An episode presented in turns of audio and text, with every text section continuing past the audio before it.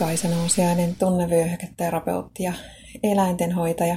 Teen ihmisille tunnevyöhyketerapiahoitoja ja mentaalista valmennusta ja eläimille, pääsääntöisesti koirille, kehohoitoja mun Helsingin Kumpulan toimitilassa.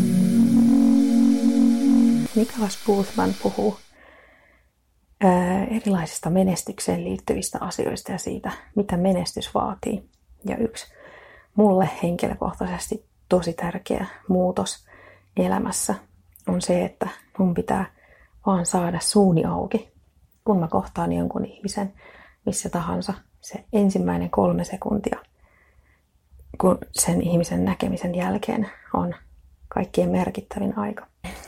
Sitä kutsutaan hullun rohkeuden ajaksi tai purskeeksi hullua rohkeutta Nicholas Boothmanin mielestä siis burst of crazy courage.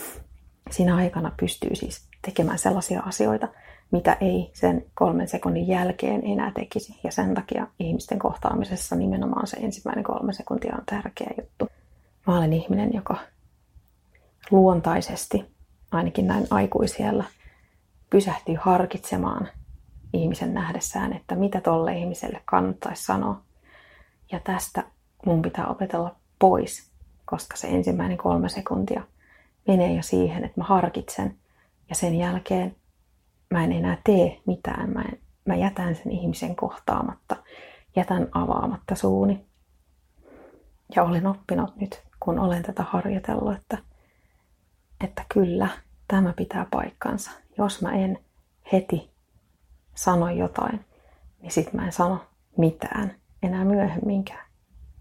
Ja olen oppinut myös sen, että sillä ei ole kauhean suurta merkitystä, mitä mä sanon, kunhan se on jotain siihen tilanteeseen liittyvää. Yleensä se on asia, joka tulee ensimmäisenä mieleen siitä ihmisestä. Se on kaikkein helpointa sanoa ja se aiheuttaa siinä toisessa ihmisessä voimakkaimman reaktion yleensä, koska tiettyihin asioihin ihmisessä kiinnittää ensimmäisenä huomiota, niin kuin esimerkiksi kauniiseen hymyyn tai hiusten väriin tai johonkin vaatteen väriin tai yleensä ulkonäöllisiin seikkoihin, jos se ihminen ei siis puhu mitään juuri sillä hetkellä, kun hänet näe. Mulla siis ne ensimmäiset sanat liittyy usein johonkin asiaan, minkä mä näen.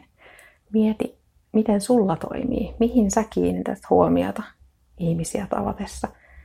Ja sen perusteella sitten mietit, että mitä olisi ne asiat, mitä voisit sanoa toinen asia tähän liittyen, että tähän kykyyn siis saada suunsa auki tai taitoon tai haluun liittyy se, että jos mulla on joku mielipide asiasta, kun usein mulla on, niin mun pitää oppia sanomaan se ääneen, eikä vaan kuuntelemaan, mitä muut siitä ajattelee.